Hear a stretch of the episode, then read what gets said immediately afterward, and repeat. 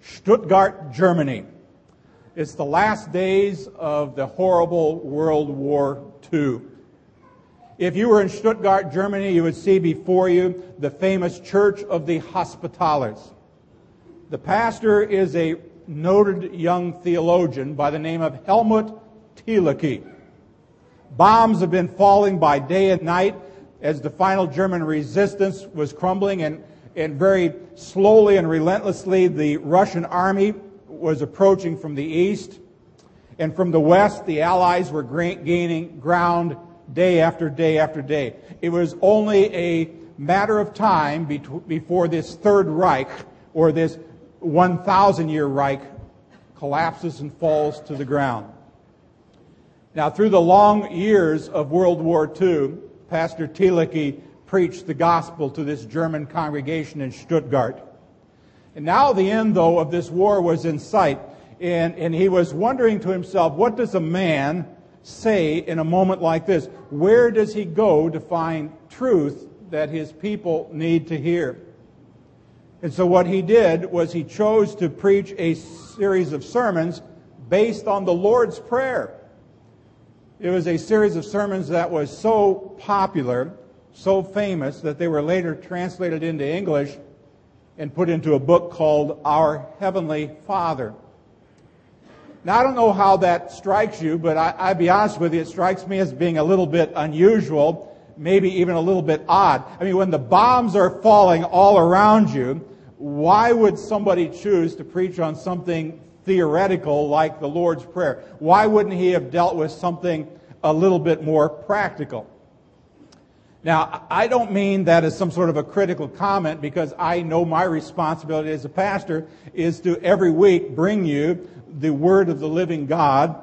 Um, and I certainly have never been in the situation that Pastor Thielicke's been in where bombs were falling all around me and my church would shake during the services. But I would suggest to you that very few pastors would decide to preach on the Lord's Prayer when the world is falling apart. Now, looking back on his experience, Pastor Thielicke commented that as he looked out at his congregation towards the end of World War II, he could see the fear and the desperation in their faces. These people were living in constant tension not knowing when the Allied planes would come back and rain down more bombs and more destruction and still more death. And in his book, he spoke about, quote, the torment of doubt and despair as people in this desperate time reached out for hope. There's one little phrase in that book, though, that really got to me. He wrote, quote, the Lord's Prayer was able to contain it all. End of quote. The Lord's Prayer was able to contain it all. He said all the hope you needed was right there in the midst of that. And it's part of the reason why I chose to do that this summer. I'm not suggesting that we're at the end of World War II, but I would suggest to you that we are in a situation in our country today, in our state, even in our community, where things are a little bit shaky. We worry a little bit about the economy. We worry a little bit about the direction of our country. We worry a little bit about people being engaged in armed conflict all around the world. There's all kinds of things. And maybe in this time period, we too need some hope. And where can we find it but in the Lord's Prayer? Like Thielicke said, the Lord's Prayer is able to contain it all. You know, in 20 centuries of Christian history, no prayer has ever surpassed the eloquent simplicity of the Lord's Prayer. Now, I don't remember how old I was when I first learned the Lord's Prayer. Maybe some of you actually remember. I, I was probably four or five years old. You know, growing up in a Lutheran family and going to a Lutheran grade school, no doubt I, I learned it already by the time I was going into kindergarten or kindergarten. I feel like I've known this prayer my entire life. Now, my travels have taken me all over the world and into churches that span the denominational spectrum. I have shared in, in rather staid Russian worship services, and I've stood and I've clapped my hands with a bunch of happy Haitians, believers as well. Now, I've discovered that all Christians know the Lord's Prayer. The Lord's Prayer transcends language, it transcends ritual and culture and race. Simple though it is, the Lord's Prayer is part of the glue that holds the entire body of Christ. I'm talking about the whole Christian church together. In fact, the Lord's Prayer is one of three foundational documents of the entire Christian church. Now, I could ask you a question. If the Lord's Prayer is one of three important articles of faith, of the Christian faith, do you know what the other two might be? Anybody want to venture a guess? The Apostles' Creed, that's number two. And the Ten Commandments. There you go. Essential truth. Every essential truth that you need to know as a Christian is found in those three documents. The Apostles' Creed tells us what we believe. The Ten Commandments tells us how we are to behave. And the Lord's Prayer tells us how we are to pray. You might think about it as belief and action and prayer. It's all right there in the Lord's Prayer. And as you go back and study church history, and you look at all branches of the Christian church, whether you're looking at the Orthodox or the Catholic or the Protestant uh, denominational backgrounds, wherever you find a catechism, you will always find a section about the Lord's Prayer. I remember nearly 20 years ago on my very first trip to Russia, shortly after the collapse uh, of communism, our team visited uh, several churches. And in every last one of them, whether they were traditional or contemporary, they sang the Lord's Prayer in every service we were in. It seemed to me to be a part a standard part of every worship service. But you know, the same is true in all churches around this world. I mean, the Lord's Prayer is nothing insignificant.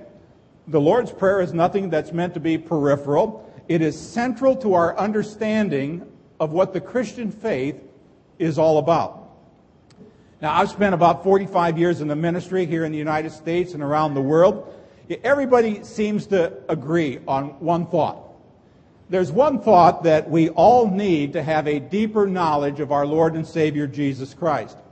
And we need to come to that through prayer. The challenge before the entire Christian church, I think, that I hear all over the place is a challenge for us to be a praying people. To know Jesus better and to bring our needs to Him in a deeper and more personal and a more intimate way.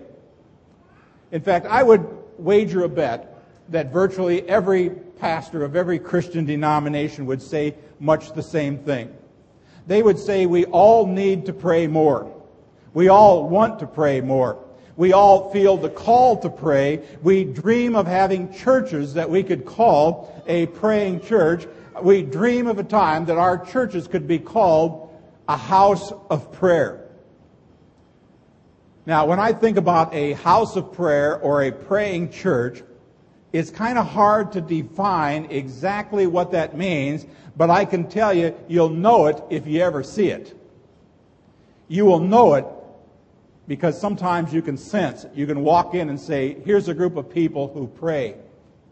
You will feel it. You will know that when you walk in, here's a group of people who won't just say, I'll pray for you, which is a way of saying, okay, now go away, I need to talk to somebody else, but who would actually pray for you. Now that brings us back to the Lord's Prayer as a foundational document. When the disciples asked Jesus, we've seen John teaching his disciples to pray.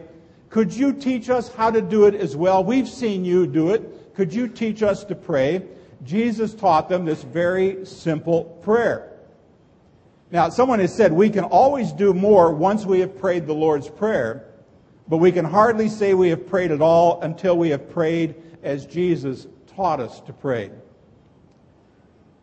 Now, I'm going to tell you about a problem I have with the Lord's Prayer.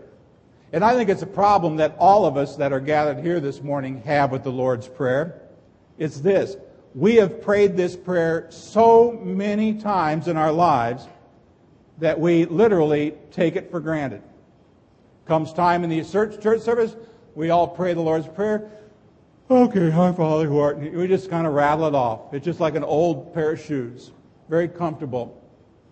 I want to read you something that Martin Luther had to say about the Lord's Prayer. This may surprise you. Martin Luther said that the Lord's Prayer was, quote, the greatest martyr in the church, end quote. He went on to say, it's because everyone tortures and abuses this poor prayer. Now, he went on and explained, he said, in his day, when they had church every morning, every afternoon, and every evening, every service, they had to say the Lord's Prayer. And they did it so often that it became just a meaningless habit. I would suggest to you that we probably all know this prayer too well, but understand this prayer too little.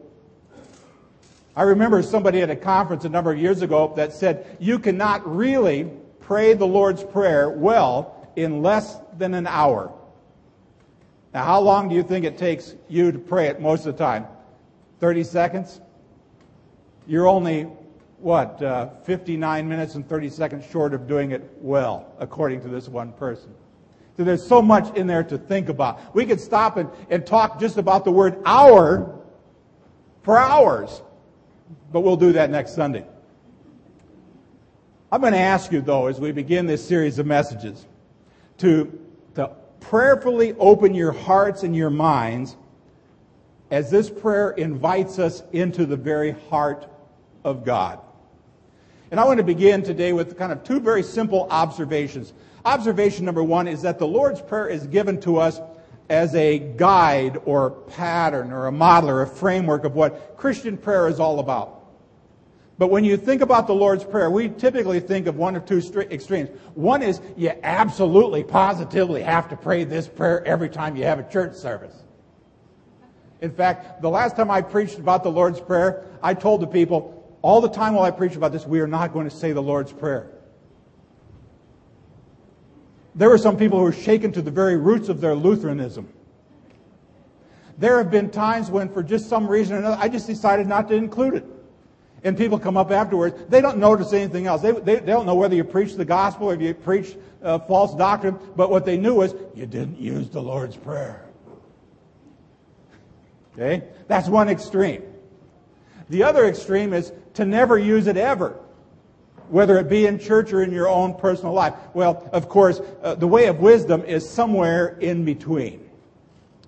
Now, there is absolutely, believe it or not, no biblical mandate to say the Lord's Prayer every Sunday. There is no biblical mandate to say that every meeting has to start with the Lord's Prayer and end with the Lord's Prayer. But we would do well to have a greater grasp of what Jesus is actually saying to us in this prayer. I mean, the Lord's Prayer, when I thought about this, is an answer to what does Christian prayer look like? I'll tell you the answer to that. It looks like the Lord's Prayer. It doesn't have to sound like the Lord's Prayer. It can be said in different languages. It certainly can be said in different words, in different forms, and different styles. But truly, Christian prayer looks like the Lord's Prayer. Here's the second thing you ought to know about, just an observation. It's only mentioned twice in the Bible.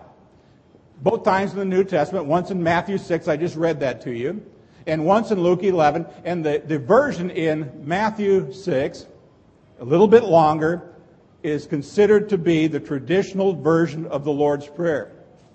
And when I just read it to you, some of you said, but that's not the way we pray it. In fact, maybe we ought to start praying it the way Jesus taught it. But see, we've kind of, not embellished, but we've kind of broadened it out. We'll get to that a little bit later. Now, with that in mind, I want to get you back into the scriptures here. Matthew 6. In the middle of this sermon on the amount, uh, uh, not on the amount, on the mount, Jesus is talking about prayer. And he says there's really two different kinds of prayer. Bad prayer, good prayer. Bad prayer is that kind where people pray just to be seen, just to be heard, just so they could do all of their eloquent King James language of the therefores and the theists and thouists and whosoeverist and all that kind of stuff.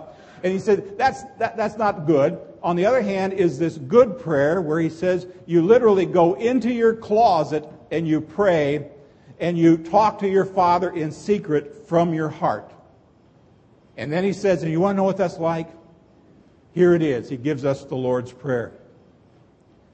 Now, if we have the Lord's Prayer, and I've got it right here in front of me, you know, if we kind of back away and kind of take a panoramic view of the Lord's Prayer, I think there would be three things that ought to come to mind. One is just how simple this prayer is. It doesn't have any long words. It's got no strange theological expressions like eschatological. It's got no obscure phrases that we got to wonder what it's all about. It's got no genealogy, no begats and begots and all that kind of stuff in there. The second thing is, you notice how brief it is? Typically, it's only about 65 words long, which is about half of Psalm 23, which we just finished. It had about 120 words. In fact, in Greek, in the original language, no petition has more than 10 words. I mean, just think about it. Your kingdom come. Thy will be done. Short, sweet, to the point. The third thing is, I, am just absolutely amazed as I've gone through this and read it and read it and read it and read it and read it again and, and preparing for these messages, is just how absolutely comprehensive the Lord's Prayer is. Everything, everything you'd ever want to pray is in this prayer.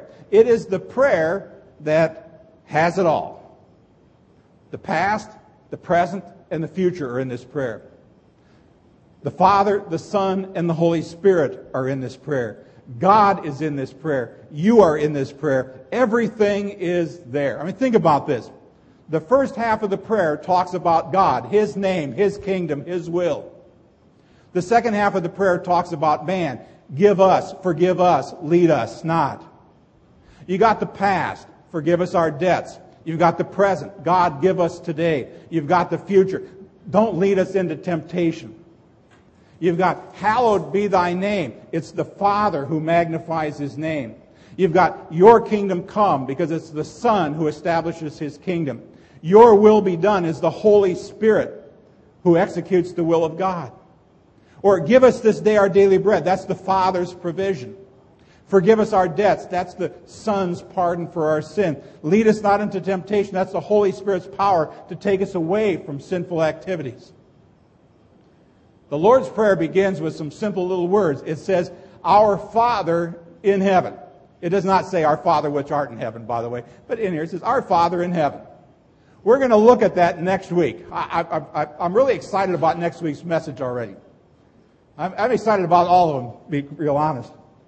But focusing upward to the Father about His name, about His kingdom, about His will. And when we get done directing our prayers up to God, then what? Then we can talk about our family. We pray for provision. Give us this day our daily bread. We pray for pardon. Forgive us our debts. We pray for protection. Lead us not into temptation. Everything that is legitimate to pray is found in the Lord's Prayer. That must be exactly why Pastor Thielicke, what, what he meant when he wrote the Lord's Prayer is able to contain it all. Now, before we get into the prayer itself, I want to take a moment to consider a question about prayer. It's a prayer that's plagued a lot of Christians, I think, for a long time. The question kind of goes this way. If God knows everything before we ever pray, and if God truly wants to provide for us anyway, why bother praying? I mean, isn't prayer just kind of a waste of time? Or you might put it this way if God has ordained everything, if God knows everything that's going to happen, won't He do whatever He's going to want to do, whether we pray or not? Why bother? I want to ask you to raise your hand whether you've ever thought that. But I'll be honest with you, I've wondered about it. Why, if God's going to do whatever God's going to do, why do I need to bother praying? Well, the answer to that question would go something like this We don't pray to inform God of anything because God knows everything from beginning to the end. I mean, it's not as if God needs your prayers or my prayers or the prayers of this church in order for him to gather accurate information to do whatever it is he wants to do. God does not need our prayers. But we need to pray.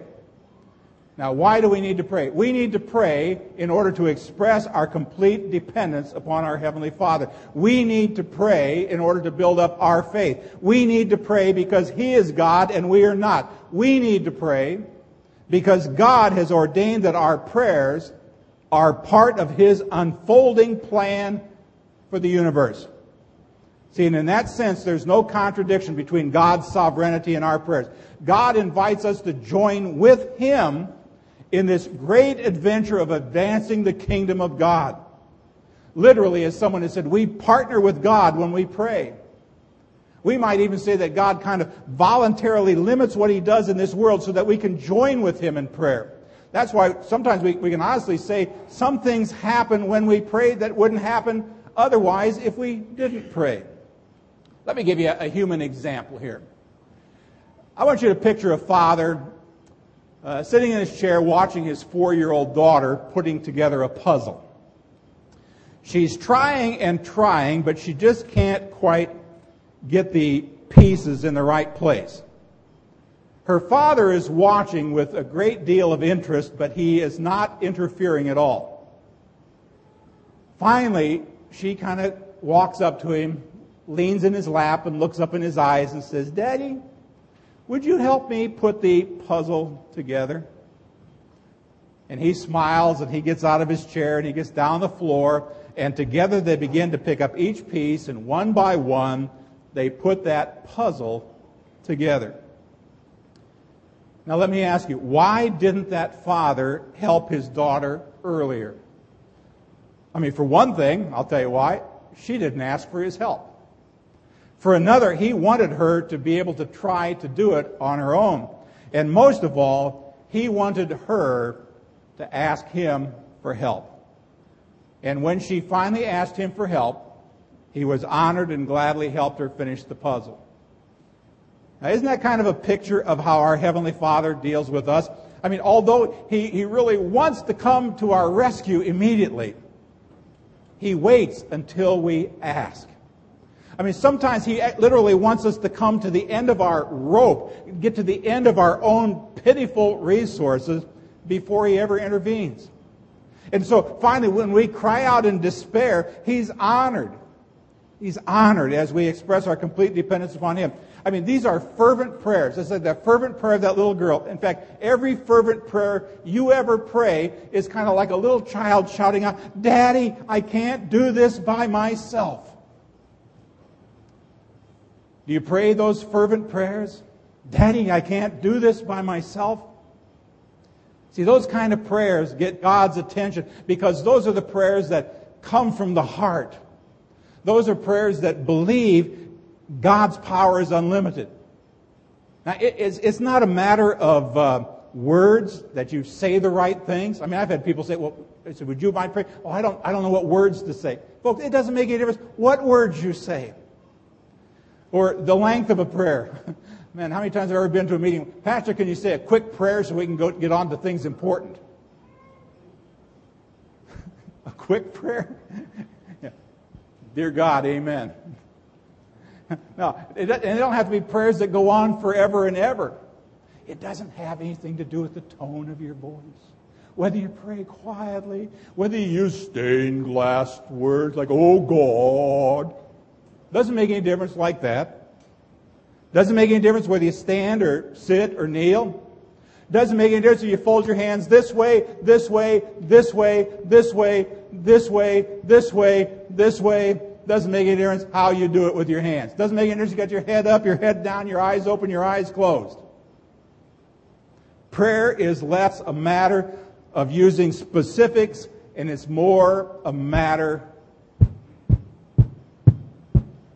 of the heart. Fervent prayers moves God to action because they come from a persistent faith in the face of desperate circumstances. A number of years ago, I shared in a sermon a truth that I had kind of figured out. I, I call this uh, Kolb's first rule of the spiritual life. This is really one of the biggest things I've ever learned in all my time in ministry. Are you ready for it? The first rule of a spiritual life. God is God, I am not. I really think all prayer is based on that simple truth. God runs the universe. You don't. I thank God for that one every day, by the way. But God runs the universe. We don't. We pray because He's in charge. We're not. See, here's the insight. When we don't pray, when we don't pray, it's because we've forgotten who God is and who's not. Now, I'm not going to question your prayer life. You have to answer that yourself, what your prayer life is like. But I'm going to suggest to you in very strong words, friends, that if you do not pray, a lack of prayer means that you are still trying to run your own life. And to that, I probably should say, How's that working for you? It's a sign that you've decided that you can handle things on your own. Now, you ever seen this little sign? I've seen bumper stickers that says prayer changes things. You ever seen that one? Prayer changes things. It does. But I'll tell you, the very first thing that prayer changes is the prayer. It changes you. It teaches you to be completely and utterly dependent upon the Father. It reminds us that God is God and that we are not. Now, I want to wrap up this message with a very simple theology of prayer. It's got two parts to it, really. Let me tell you what our part is in prayer. Our part is to pray fervently to pray sincerely, to pray honestly, and bring our deepest concerns to the heart of God. That's our part. What's God's part? God's part is to listen to our prayers, to graciously answer our prayers in His time, in His own way, according to His will.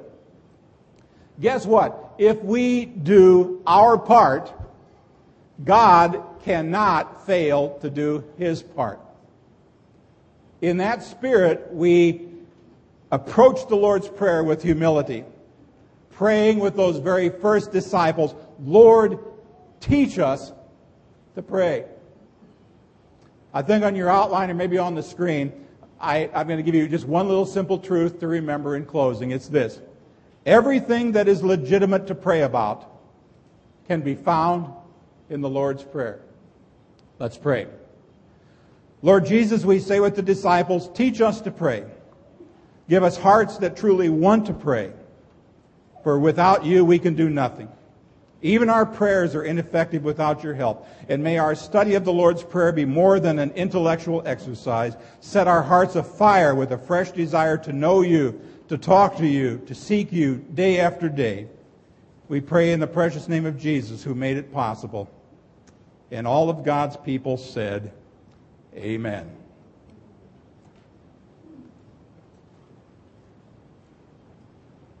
Let's stand for our affirmation